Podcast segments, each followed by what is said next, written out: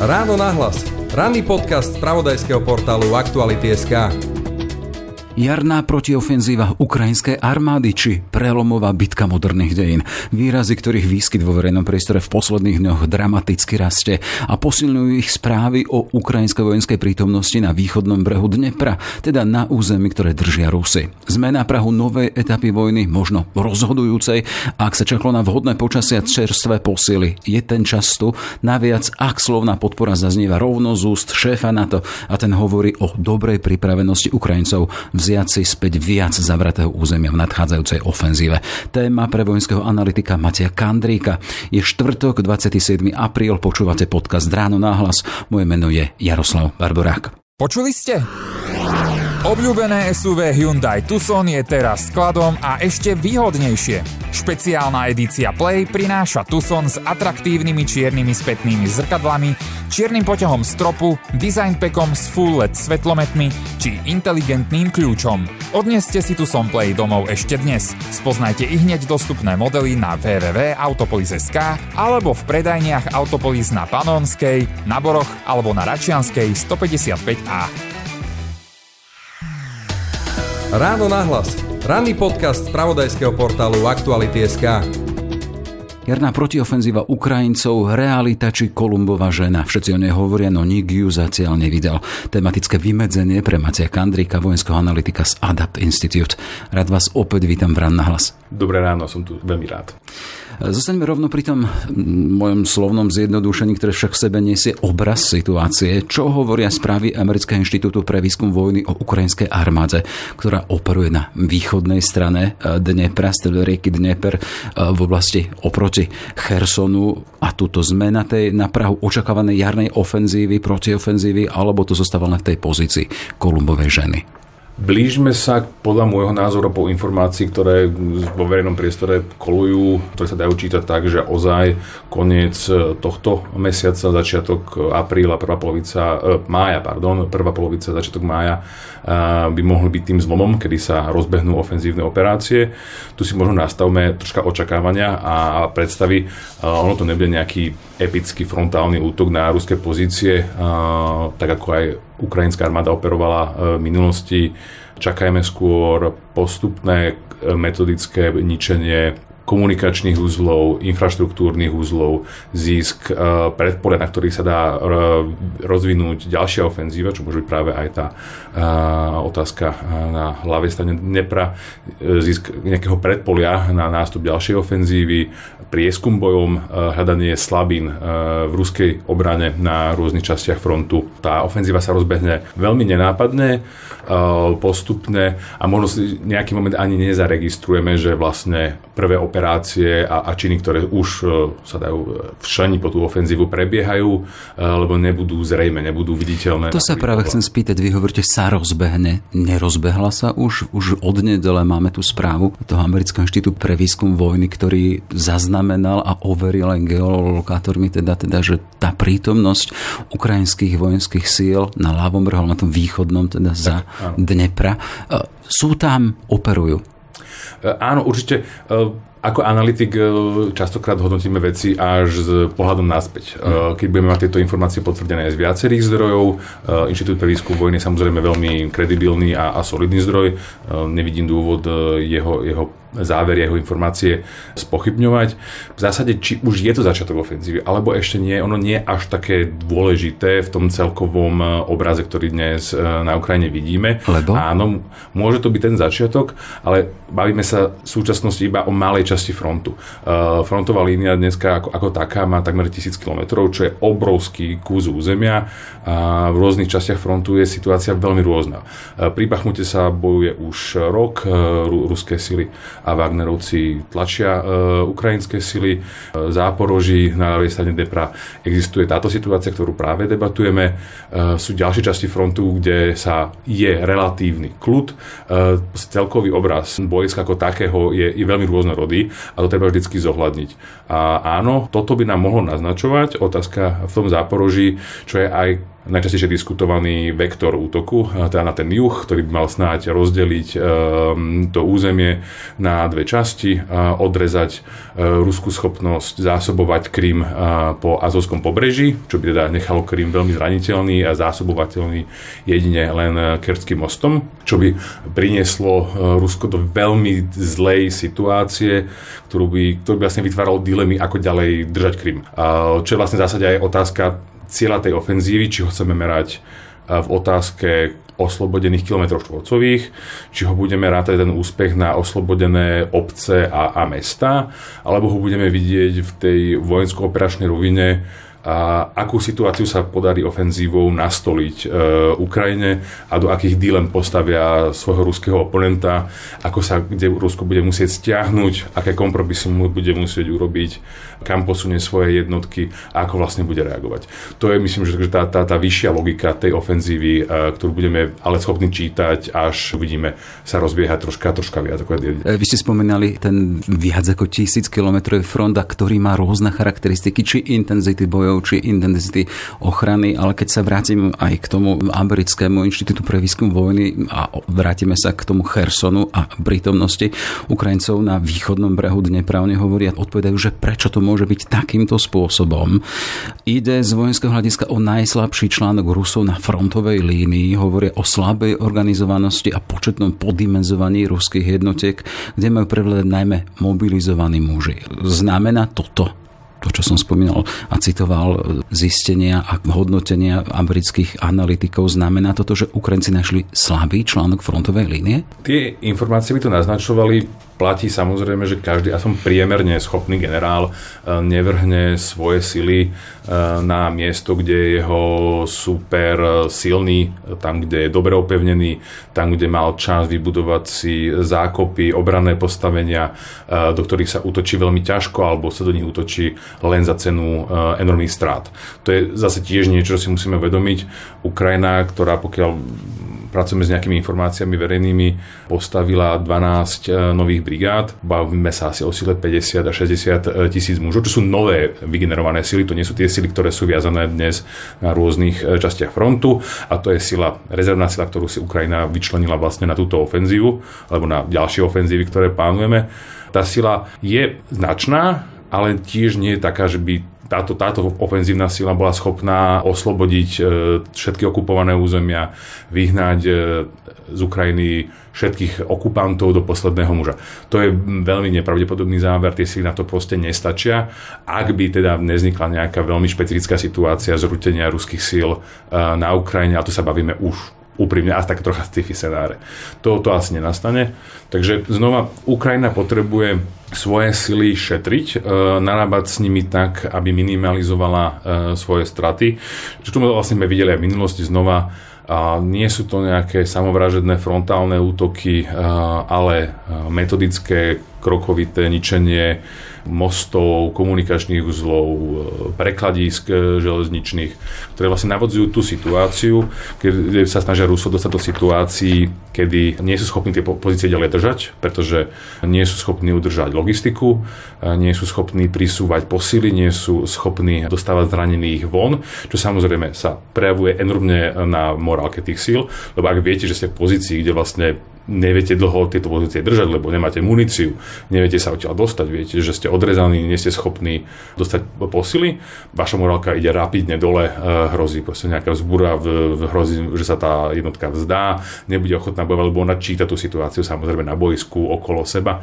A čo máme v prípade mobilizovaných vojakov, ktorí sú ešte už neskúsení, mali slabší tréning, čo sme debatovali už aj minule, kvalitu prípravy tých vojenských eh, ruských vojakov eh, v tej poslednej dobe, na nich sa akože nedá možno až tak tak spolahnúť ako na nejaké profesionálne sily. A toto je rozhodne pre Ukrajinu cesta, ako bude viesť podľa môjho názoru aj túto ofenzívu. Kým sa dostaneme k tej stratégii, váš kolega z vášho think Juraj Kvak v analýze upozorňuje na, a vy ste to už naznačili, ale zacitujem, pomalé systematické ničenie rúských zásobovacích tepien, skladov, munície, či na ničenie väčších zhromaždení živej sily a techniky. To má byť rukopis doterajší ukrajinských síl, ktorý sa potom potvrdil tým, že Rusi sa stiahli z niektorých území, z niektor- napríklad. Kherson, napríklad Kiev. áno, Kiev tiež, ale Herson je úplne učebnicový prípad takéhoto typu ofenzívy, kedy o mesto samotné sa de facto nebojovalo, lebo ukrajinské sily krok za krokom vytlačili tie ruské a donutili ich stiahnuť sa z mesta bez zásadne akože nejakých veľkých bojov. Nebol taký ten ničivý boj v urbánnom prostredí, ako sme to proste videli v iných ruských mestách, ako v Bachmut, kde sa akože doslova bojuje o, o každý dom, o každú ulicu. Na Chersone tento, tento boj neprebiehal takto, práve preto, že Ukrajincom sa podarilo vytvoriť situáciu, v ktorej Rusi už neboli schopní to územie držať a museli sa stiahnuť. Mm-hmm. Toto diktuje Ukrajine a aj tá potreba, že chcú šetriť nielen svoju živú silu, tú vojenskú, ale samozrejme sú šetriť aj tie mestá, e, ktoré oslobodzujú, e, ktoré e, asi nie je samozrejme v záujme Kieva po oslobodení vládnuť nad rumoviskami, ktoré bude za veľkých nákladov nutný obnovovať. A preto čím menšie poškodenia na mestách, na infraštruktúre sú, e, tým je to pre Ukrajinu lepšie a týmto spôsobom bude aj viesť operácie, minimalizovala do tej možnej miery e, poničenie miest, ktoré, ktoré bude oslobodzovať. Hej, možno očakávať tento rukopis a takýto postup aj naďalej, keď hovoríme o tej pripravovanej a očakávanej, možno už bežiacej protiofenzíve. A to vzhľadom, vy ste spomínali teda tie čerstvé posily Ukrajincov, ktoré pripravujú, ste spomínali nejakých 40 tisíc vojaci pripravovaní, školení, cvičení na západe, vojaci, ktorí sú podporovaní modernými, modernou technikou tiež zo západu, či bojové uzla pechoty, pechoty, či modernejšie tanky. Možno to očakávať, že tento rukopis zostane aj naďalej, alebo je tu v úvodzovkách zarobené, zamiesené na nový rukopis e, Ukrajincov? To je vynikajúca otázka. Odpovedanie je troška, troška zložitá a asi nebudem úplne schopný presne odpovedať, ale skúsim, skúsim čo najlepšie. Áno, tie nové pripravené sily, tých 12 brigád, zhruba polovica z nich prešla výcvikom na západe, v Európe, vo Veľkej Británii pod vedením spojeneckých síl, Spojených štátov a tak ďalej. Druhá časť bola pripravená v zásade doma na Ukrajine. Veľká časť týchto jednotiek je vyzbrojená vystrojená tou pomocou, ktorá na Ukrajinu prúdi posledné mesiace. Presne ako ste hovorili, sú to akože nejaké mechanizované brigády, teda tanky, bojové vozidlá, pechoty, podobný typ techniky, ktorý je vlastne dá sa určený na to, na nejaké ďalšie ofenzívne uh, operácie. A s, týmto, s týmito silami, e, čo bude Ukrajina robiť, ja sa domnievam, že určite uvidíme prvky toho predchádzajúceho prístupu, tak ho to možno krok za krokom metodického ničenia logistiky, komunikácie ruskej strany. Tieto prvky v tej ofenzíve určite budú. Uh, ale dával by som si pozor na takéto lineárne myslenie, že pre, premyšľame o tej vojne v zmysle, to, čo sme videli doteraz, budeme vidieť aj do budúcna. Toto nie vždycky platí a situácia na fronte sa môže veľmi rýchlo obrátiť a, a zmeniť. Uh, tak ako sme videli napríklad tú veľkú, rýchlu, úspešnú ofenzívu pri Charkove, kedy sa Ukrajine podarilo nájsť znova. Našli, identifikovali slabé miesto, ktoré bolo z ruskej strany obsadené s mobilizovanými uh, vojakmi, vojakmi z Donecka, z Luhanska, s veľmi mizernou bojovou morálkou, mizerne vyzbrojených a bolo ich tam ešte aj málo. Našli proste takúto slabinu, podaril sa veľký prielom, Ukrajina urobila veľký, veľký pohyb za frontovú líniu a znova ruským silám, ktoré tam boli, už neostávalo nič iné, len sa stiahnuť, aby sa nedostali do obklúčenia, ktoré by ich nutilo sa vzdať alebo vlastne padnúť do posledného muža. takáto už veľká ofenzíva a úspešná bola podmienená práve tou ruskou slabosťou a ruskou nepripravenosťou a, a tým všetkými slabinami a chybami, ktoré, ktoré urobila práve tá ruská strana. K ním sa ešte dostaneme potom neskôr, jasné.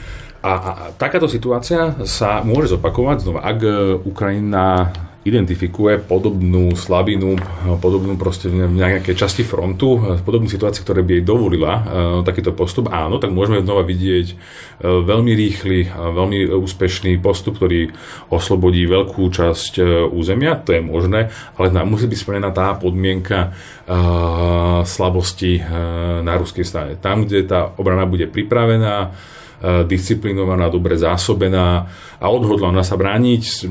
Ten útok bude vyzerať samozrejme inak, eh, bude skôr postupnejší, opatrnejší a budú sa hľadať iné, iné cesty vedenia toho konfliktu. Eh, Ukrajina nám dokazuje stále si trúfim povedať, alebo od začiatku tejto vojny, že je schopná prekvapiť, že je schopná prísť s pomerne neutralými riešeniami a je schopná veľmi dobre skrývať svoje zámery o tejto ofenzíve už čvirikajú vrabce. Tu, tu nie je akože žiadne vojenské tajomstvo.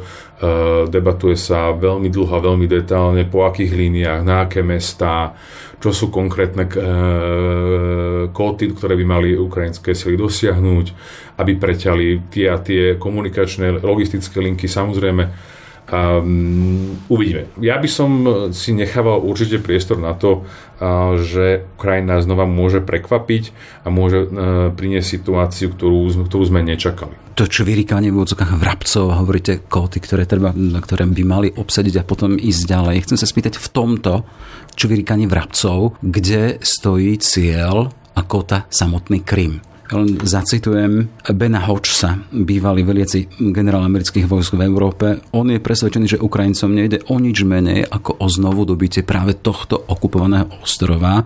A v rozhovore pre Deutsche Welle povedal, že mohli by ste zabiť každého ruského v okolí 200 km okolo Bachmutu a nezmenilo by sa nič, ale oslobodíte Krím a zmeníte to všetko. Zmeníte týmto všetko. Taká tá symbolika takéhoto útoku tu sa chcem spýtať teda, že kde stojí v rámci tej celej logiky pripravenej invázie proti ofenzívy Krím, jeho znovu dobite? V tejto dobe uh, je dosiahnutie Krímu a jeho oslobodenie príliš ďalným cieľom. To sa môžeme realistickejšie baviť o nejakej letnej ofenzíve alebo, alebo neskôršej ofenzíve v tejto jarnej a je Krím proste príliš ďaleko, e, je, je, je dobre bránený. Keď sa pozrieme na mapu, ono to vlastne nie je ani akože ešte na, na, e, od dnešnej uh, linky kontaktu je Krym stále dosť vzdialený a si Ukrajina musí zatlačiť výrazne na juh, uh, aby mohla pomýšľať uh, na priame ohrozenie Krymu. No ale tie aktuálne správy o prítomnosti Ukrajincov na tom východnom brehu Dnepra sú práve tam na juhu. Áno, ale stále sa bavíme o, o, o stovkách, stovkách kilometrov, ktoré mm-hmm. by, e, k tomu Krymu ťahli. Ono, ono na tej mape to vyzerá, že je to blízko, ale v realite to až tak blízko nie je. Navyše ten terén je pomerne komplikovaný. Uh, ruské síly tam, no to je špekulácia, že nakoľko sú vlastne sl- e, slabo pripravené, alebo sú tam tí zmobilizovaní uh, vojaci, nakoľko sú tam ešte tie pozbiané zvyšky. Zmobilizovaní, teda donútení, ja hovorím o morálke vojenskej. Do, do veľkej miery, mm-hmm. presne tak. Podľa môjho názoru Krym nie je v reálnom dosahu e, tejto ofenzívy, ale z nejakého dlhodobejšieho hľadiska e, ja osobne súzním s tými argumentmi, ktoré zazneli. Krym jednoznačne je e, takým tým centrom politického významu pre Rusko.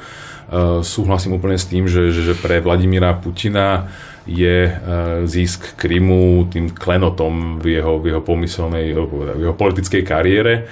A ak by oň ho mal prísť, tak to enormne zatrasie jeho pozíciou, pozíciou jeho, jeho režimu a, a bolo by to enormné politické memento a symbol, ak by sa ak by bol oslobodený. Ak sa, ak sa teda nemýlim, zacitujem tie slova snáď presne, prezident Zelenský aj povedal, že teda táto vojna na Kryme začala a na Kryme aj skončí, voľne parafrázujem. Myslím si, že obom stranám je význam Krymu veľmi, veľmi zrejmý a rozhodne bude v centre e, bojových operácií a bojov e, postupom času. Len si nemyslím, že to bude ešte za, za tejto ofenzívy. Konec koncov máme informácie, že e, Rusko aktívne pracuje na opevňovaní Krymu, takže oni s tým počítajú, vedia a budú ho rozhodne brániť. Je treba povedať, že ten Krym je kľúčovou základňou pre ruskú ofenzívu. Samozrejme. Či pre leteckú podporu. Tu, ono to nie je len o tej, áno, o tej politickej, symbolickej rovine v prípade Krymu, ale aj áno, letiska, ktoré sú na Krymskom poloostrove, e, samotné mesto Sevastopol, e, Sevastopolský prístav, ktorý je domovým prístavom Čiernomorskej flotily. Ak by sa podarilo Ukrajine znovu získať, oslobodiť Krym a získať ho naspäť, e, by to v zásade znamenalo vytlačenie ruských, ruského námornica z Čierneho mora lebo tie ostávajúce um, základne, ktoré tam majú, proste nie sú dostatočné, aby pokryli celú čiernomorskú flotilu, lebo to vlastne stále zostáva po, po tom roku. Vojny, mala tiež nejaké straty, čo by zase bolo pre Ukrajinu enormne výhodné v tom, že Rusko by, Rusko by už nebolo z dlhodobého hľadiska schopné udržiavať námornú blokádu Ukrajiny, uh, otvorilo by to ukrajinské prístavy, čo by bolo veľkou ekonomickou devizou, alebo prínosom pre Ukrajinu, ak by bola schopná obnoviť vývoz obilia a svojich ďalších produktov cez svoje prístavy v Černom mori zrušením blokády Rusom by to výrazne skomplikovalo ďalšie operácie na juhu Ukrajiny, pre ktorých je dnes práve Krym takou, takouto strategickou bázou. Aj teda platí, že aj politický, aj vojensko-strategický Krím je enormne výrazný a dôležitý a vidíme to, myslím, aj v tej retorike, ktoré počujeme z Kremla, ktorá okolo Krymu kreslí veľmi hrubé červené čiary a hovorí o možnom použití práve jadrových zbraní v prípade, prípade e, napadnutia alebo pokusu oslobodiť e, Krym. E, čo len počiarkuje, e, aký význam a váhu má Krym hmm. práve z ruského pohľadu. Hey, a to, to, z toho ukrajinského z druhej strany, teda tá argumentácia alebo logika toho strategického prístupu, teda, že chceme až Krym, chceme ho naspäť, teda Ukrajinci týmto by zobrali vietor z placha tým, ktorí hovoria teda, že ten Krym by mohol byť akousi vyjednávacou černičkou na torte za mier. Nechajte ho Rusom a bude mier. Určite, presne, presne tak. To je aj otázka, ktorá vysí nad touto, touto ofenzívou. Ako som už povedal, je veľmi nepravdepodobné, že táto ofenzíva povedie k situácii, že mm, Ukrajina oslobodí všetky svoje územia a vyženie posledného okupanta za hranice. Tento scenár proste nenastane. A ak by aj nastal, je otáznik, či by znamenal koniec vojny. Rusko by bolo stále schopné Ukrajinu obstrelovať zo svojho vlastného územia, bombardovať ho Um, to si treba priznať, že tento, aj tento veľmi pozitívny scenár, ktorý ale veľmi nerealistický, by neznamen, nemusel znamenať nutne koniec vojny. Uh, realistickejšie táto ofenzíva, ak bude úspešná, uh, oslobodí nejaké časti územia, uh, dá Ukrajinu do výhodnejšej pozície. Ak hovoríte nejaké, že vám do toho sko- skočím, ale sme boli jasní a predstaviteľní nejaké časti územia, čiže ktoré? Hovorili sme o tom čvrikaní vrabcov, kde sa hovorí o tom, ktoré koty by mali zaujať. Čiže ktoré? O čom sa hovorí? Hovorí sa primárne o tom južnom fronte, o ktorom sme hovorili na začiatku našej debaty. Tam, uh, to je taká predohra potom pre, pre Krím? Áno, uh. presne tak, uh, lebo ak sa teda podarí uh, rozčesnúť um, vojensky tú záporovskú oblasť a odrezať Krím od zásobovania po Azovskom pobreží. Je to presne tá situácia, o ktorej sme sa bavili, že Krym sa dostane do veľmi prekernej situácie z pozície svojej ďalšej obrany, lebo ho bude problematické zásobovať, dostávať na ňo muníciu, vojakov a tak ďalej a v zásade jeho už potom ľahké v úvodzovkách vyhľadovať e, nejakou blokádou a nemusíme sa baviť aj o nejakom, nejakom že pra, priamom útoku vojenskom na Krym. Uh, Ukrajine by možno aj stačilo ho, ho blokovať dostatočne dlho na to uh, a viesť uh, nejaké precízne útoky na, na, na infraštruktúru, na tie letiska, uh, na uh, námornú základňu v Sevastopoli, ktoré by otúpili nebezpečenstvo uh, a hrozby, ktoré prichádzajú z Krymu vojensky, ale nemuseli by sa na neho vyslovene natlačiť vojensky. A to, že už, už špekulujeme, samozrejme. Uh, to je ten povedzme, južný front, kde by sa mohli pokúsať o toto, a potom sa aj ďalšie významné mesta, spomeňme Berďansk, spomeňme mesto uh, Melitopol, uh, ktoré sú významné populačné centra a majú rozhodne svoju strategickú váhu na tom južnom fronte, ktoré môžu byť tiež cieľom uh, ofenzívy. V iných častiach frontu, na tej severnej časti frontu Doneckej oblasti, tam je veľmi zaujímavé mesto Trojcké, ktoré je dnes enormne dôležitým logistickým centrom pre v zásade všetky operácie ruskej armády a v tejto časti frontu. Mhm. Presne tak. Tam uh, vedená operácia uh, alebo tlak cez Kupiansk práve na Trojskie by mohol v prípade úspechu odrezať uh, ruské vojska od akékoľvek prínus, pri prísunu materiálu a ľudskej sily do tejto oblasti, čo by znova urobilo situáciu alebo udržateľnosť tých vojsk z dlhodobého hľadiska veľmi, veľmi otáznou a problematickou pre rúskú stranu. Otázka je samozrejme aj okolie Bachmutu, kde sa teraz zdá, že e, momentálne Rusko e, ťahá za dlhší koniec oproti Ukrajine. Otázka je, ako by tento pomer zmenili prísunuté sily, ktoré, ktorými sa bavili. Mohli by e, tým samozrejme zamiešať. Tam samozrejme ale dôležitejšie než samotný Bachmut je taká trojička Lisičansk, Severodonetsk a, a tá oblasť, ktorá je znova veľmi dôležitá mestská oblasť, ktorá chráni, alebo teda sú s ňou spojené dôležité komunikačné trasy, vlakové spojenia, ktoré sú znova veľmi spo- dôležité pre, pre, pre, Rusku, pre Rusku stranu a teda v prípade zisku bude dôležitý pre ukrajinskú stranu, ale obzvlášť tá ruská logistika je enormne závislá na komunikáciách železničných a presune materiálu po, po, po železničiach.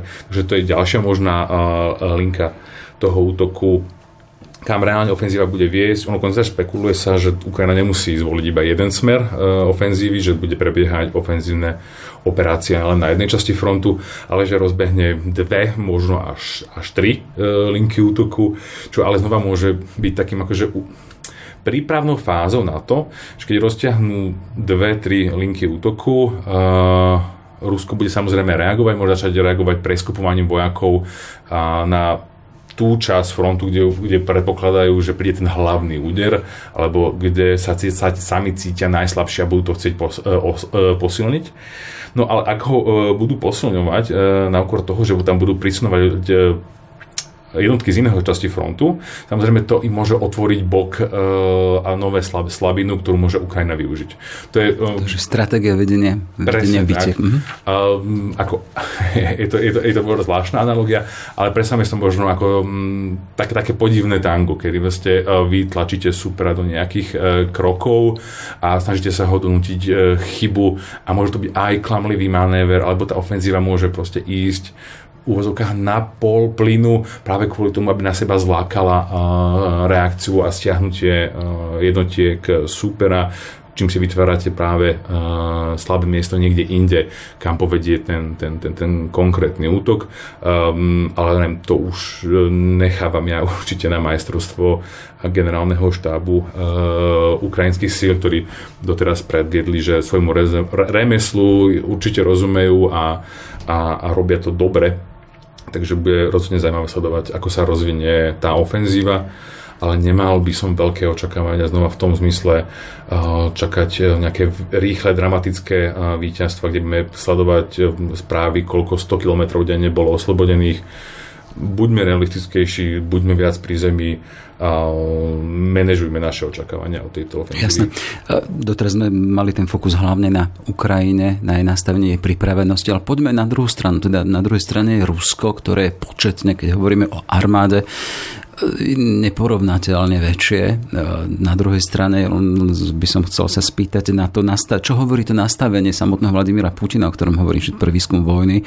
Predpokladá, že Putin odmieta prechod ruských síl do obrany. Je možné, že jeho nechota pramení z tých falošných informácií, ktoré mu poskytujú lokálne politické špičky, ktoré deklarujú, že dodajú dostatočný počet dobrovoľníkov na naplnenie 400 tisícovej kvóty nových odvedencov pre odrazenie tej ukrajinskej protiofenzívy, to je citácia práve z tých analytikov amerického think tanku. Čo hovorí toto nastavenie Putina, ktorý ako by teda nechcel ísť do obranej pozície? Zodpoveda to realite?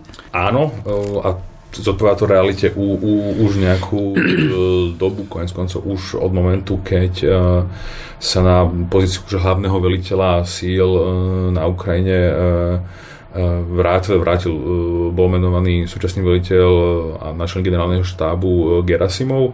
Už to znamenalo vlastne obrad v tom, ako Rusko viedlo svoje operácie práve k posunu k ofenzívnym operáciám Eh, Rusko a Vladimír Putin asi aj celkom pochopiteľných dôvodov sú rozhodne hladní po víťazstvách a potom, aby mohli doma deklarovať eh, aspoň nejaké úspechy ich eh, v úvodzovkách špeciálnej vojenské operácie. Toto je, myslím, že pria, hlavne vedené to potrebou politickou ako vojenskou. Z vojenského hľadiska by sa dalo povedať, mm, že by obrané pozície alebo aspoň, aspoň v nejakej etape vedenie skôr obraných, eh, obraných eh, operácií eh, bolo pre Rusko práve že výhodné.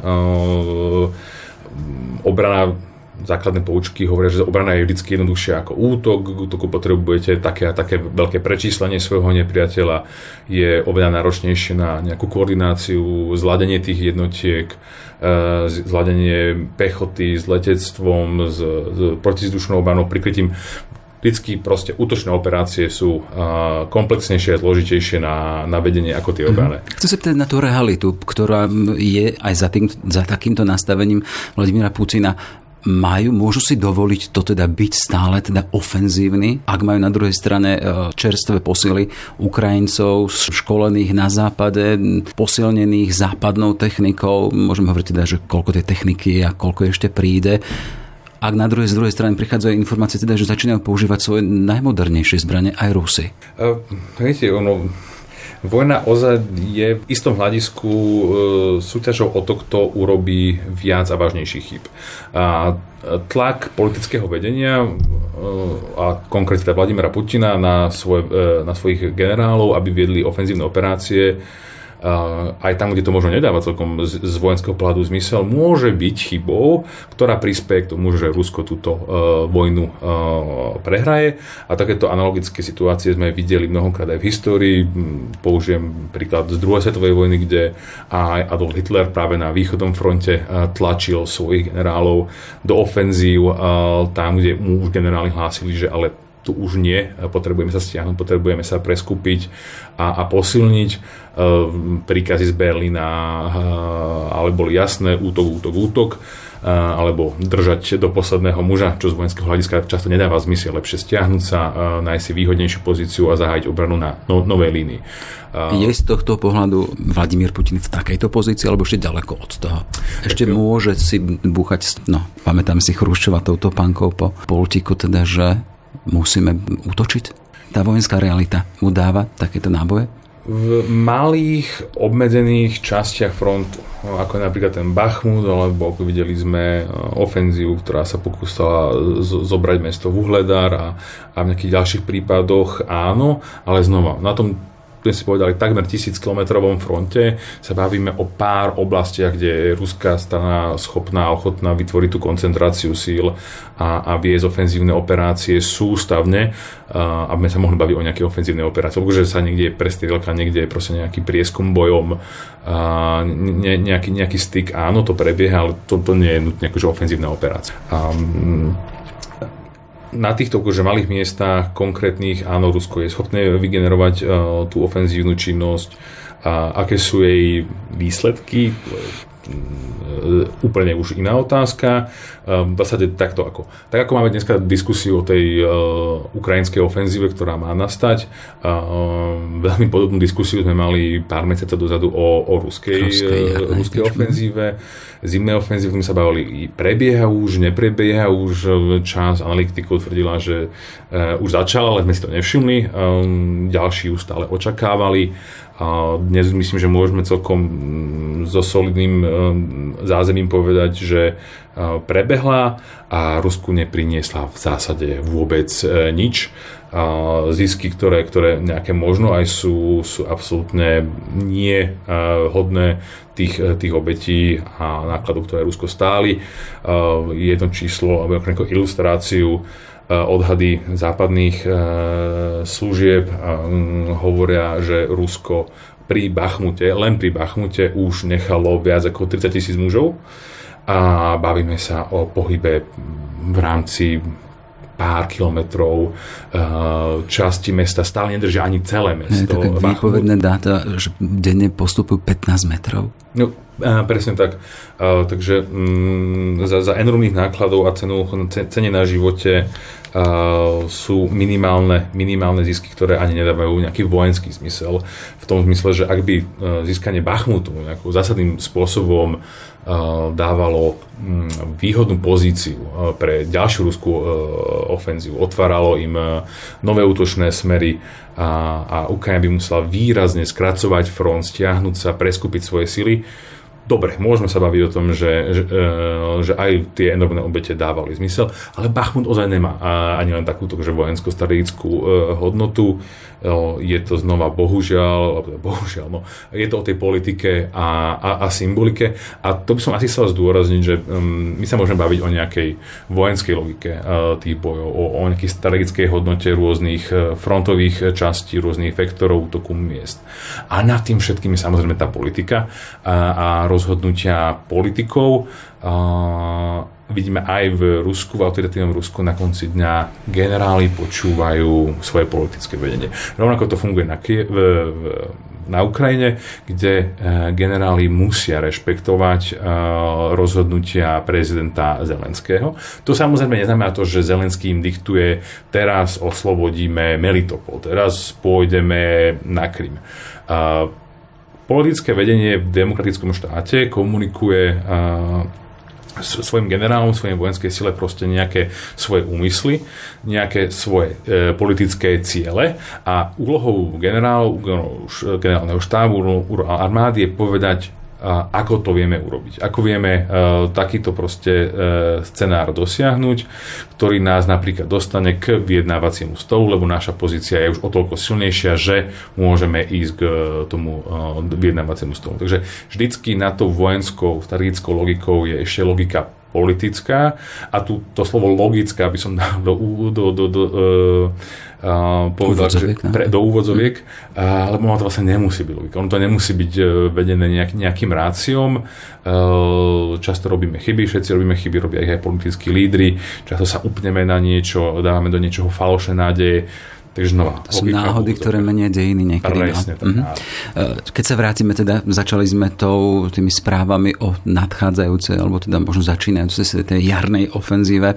Vy ste spomenuli teda, že mesiac, dva mesiace, hovorilo sa o tom, že sa čaká na priaznivé počasie, kedy vyschne zem, aby mohli tá ťažká technika ísť aj po poliach a na prípravu tých e, čerstvých e, ukrajinských síl. Tam tie predpoklady sú už naplnené? A chcem to, aby sme zatvorili teda, že kedy máme čakať to, o čom vrabce čvírikajú. Ešte úplne nie, čo som mal šancu čítať. Ešte to počasie mm, pôda je stále dosť e, rozbahnitá, najmä na tom južnej časti frontu. Uh, Cherson, Záporožie, tam, tam to ešte nie je úplne ideálne a uvidíme, ako sa to proste vyvinie v najbližších týždňoch. No, pri dobrom počasí to vie schnúť relatívne rýchlo. Uh-huh. A ak sa o neho ako prelomovej bitke moderných dejín, to zatiaľ tiež z toho, čo ste povedali, nevyplýva mi to. To by som bral ako troška s umeleckou licenciou, trocha nadnesené m, opis e, toho, čo nás čaká. M, znova, buďme pri zemi, manažujme naše očakávania, pripravujme sa skôr mentálne na to, že tento, tento boj môže trvať a táto ofenzíva nebude rozhodujúca a jej výsledkom v prípade úspechu bude len znova o niečo výhodnejšia pozícia pre Ukrajinu pre, pre ďalšie boje, ale nebude to pravdepodobne ofenzíva, ktorá rozhodne uh, vojnu v tomto momente. Ona mm. môže byť rozhodujúca, k tomu, že pozrieme na vojnu spätne, povieme áno, tu bol ten zlomový bod, kedy sa Ukrajine podarilo otočiť boje a od tohto momentu Rusko už len prehrávalo, strácalo, stiahovalo sa. Z tohto pohľadu môže byť zlomová. Mhm. Môže, ale ten, ten, ten proces môže trvať ešte mesiace a teda mm, nesem to povedať akože takto, ale môže to trvať aj roky. E, to je tiež realita, s ktorou musíme troška počítať a, a brať e, ju do okolností a do našich úvah. To, že sa vojna rozhodne do konca tohto roka, je možné, ale nedával by som tomu príliš vysoké šance, takže mm-hmm. znova manažujme očakávania, nenadnášajme to, nesklzávame nejakým bombastickým uh, sloganom, hoci Ukrajine fandíme, uh, buďme realisti a, a chceme sa tú či, situáciu čítať čo najpresnejšie, tým pomôžeme aj Ukrajine, aj sebe. Ukrajina bude potrebovať našu podporu uh, západu, vrátane samozrejme Slovenska aj po tejto ofenzíve. Ehm, nestaráme to do pozície, že to hob alebo trop. Ehm, buď táto ehm, ofenzíva úspeje a Ukrajina vojnu vyhrá, alebo Ukrajina neúspie a tým pádom budeme sa baviť o nejakom kompromisnom miery. Nie. Majme dlhodobý pohľad a dívajme sa rozhodne, čo príde po tejto ofenzíve a, a, a aký bude ďalší vývoj po nej, než, než o tej ofenzíve mm-hmm. samotnej. A ak dáme e, ten kontext debaty, o ktorej vrabce čvirikajú tej nadchádzajúcej jarnej ofenzívy Ukrajincov do e, citácie alebo doslov Prigožina, teda tých ruských Wagnerovcov, ktorý hovorí, že tretia svetová vojna je blízko? No, um, asi takto. E, podobné slovné tropy z ruskej strany počúvame už dlho jeden spôsob, akým to čítať, je to, že je to snaha mobilizovať ruskú populáciu, samozrejme strašiť ju, a mobilizovať aj ruské vedenie. Tam je pomerne špecifická dynamika medzi Wagnerovcami, Prigožinom, veliteľom úsil na Ukrajine, Gerasimovom, Moskvou, Putinom. Tam, že oni sa pretlačujú o moc, o prístup k zdrojom, o, o miesto pri stole, kde sa, kde sa reálne rozhoduje. Prigožin samozrejme sa snaží aj tým bombastickým seba prezentovaním, ostokritikou ministerstva obrany a generálneho štábu a sa troška vymedziť e, voči tým tým silám, bol viditeľnejší, aby získal viac výhod pre seba a, a pre Wagnerov, Wagnerovcov ako, ako takých. E, to tam určite je. Trópy o tretej svetovej vojne Ukazujú nám, že áno, Rusi čítajú, že ide o veľa, že táto ofenzíva môže pre nich dopadnúť e, zle a môže ich dostať do situácie, z ktorej sa budú veľmi ťažko dostávať alebo sa nebudú dostávať len za cenu veľkých kompromisov obetí. To, to, to ruská strana určite vníma a aj na ruskej strane sú samozrejme e, ľudia, ktorí sú schopní čítať e, to, čo sa deje na frontových líniách bez nejakého ideologického a propagandistického balastu, ktorý sa na to nabaluje. Prigožin je podľa mňa jeden z nich, že on tomu rozumie. Samozrejme je niečo iné, ako čo potom hovorí verejne do médií, čo šíria na svojom Wagnerovskom telegrame a tak ďalej. To už je akože komunikácia a to je súčasť propagandy ako takejto o tom potom. Tretia svetová vojna je to strašenie, je to snaha mobilizovať práve na, na báze toho strachu. Pre, prehrávame, musíme sa schopiť, musíme urobiť viac, rýchlejšie, potrebujeme viac zbraní. Vnímame som to hlavne v tejto dimenzii, ako teda, že by to bolo nejakým realistickým čítaním situácie. Západné štáty úplne rovnako ako od začiatku konfliktu si veľmi strážia svoje priame zapojenie, veľmi prísne sa stráži eskalácia konec koncov. Stále máme debaty o tom, či na Ukrajinu pôjdu alebo nepôjdu systémy, ktoré by boli schopné zasahovať e, ciele priamo v Rusku, takže nejaké že raketové dielostrelectvo, systémy, raketové systémy schopné akože e, precízne zasahovať na veľkú vzdialenosť, práve preto, že by sme to vnímali, alebo rozmýšľame o tom, že to by už možno Rusov ozaj naštvalo a potom by urobili neviem čo. To je to, to samo strašenie, ale v zásade je to preto, lebo teda nechceme eskalovať e, ten konflikt, nechceme na Rusko tlačiť až tak moc, aby urobilo niečo nevypočítateľné a neočakávané, čo v tomto kontexte v zásade, a to je dobré asi povedať, je už len použitie jadrových zbraní. E, lebo z toho konvenčného hľadiska nie som si istý, či Rusko ešte vie predviesť a priniesť niečo, čo sme už nevideli. A Rusko páchalo a pácha hrozné vojenské zločiny.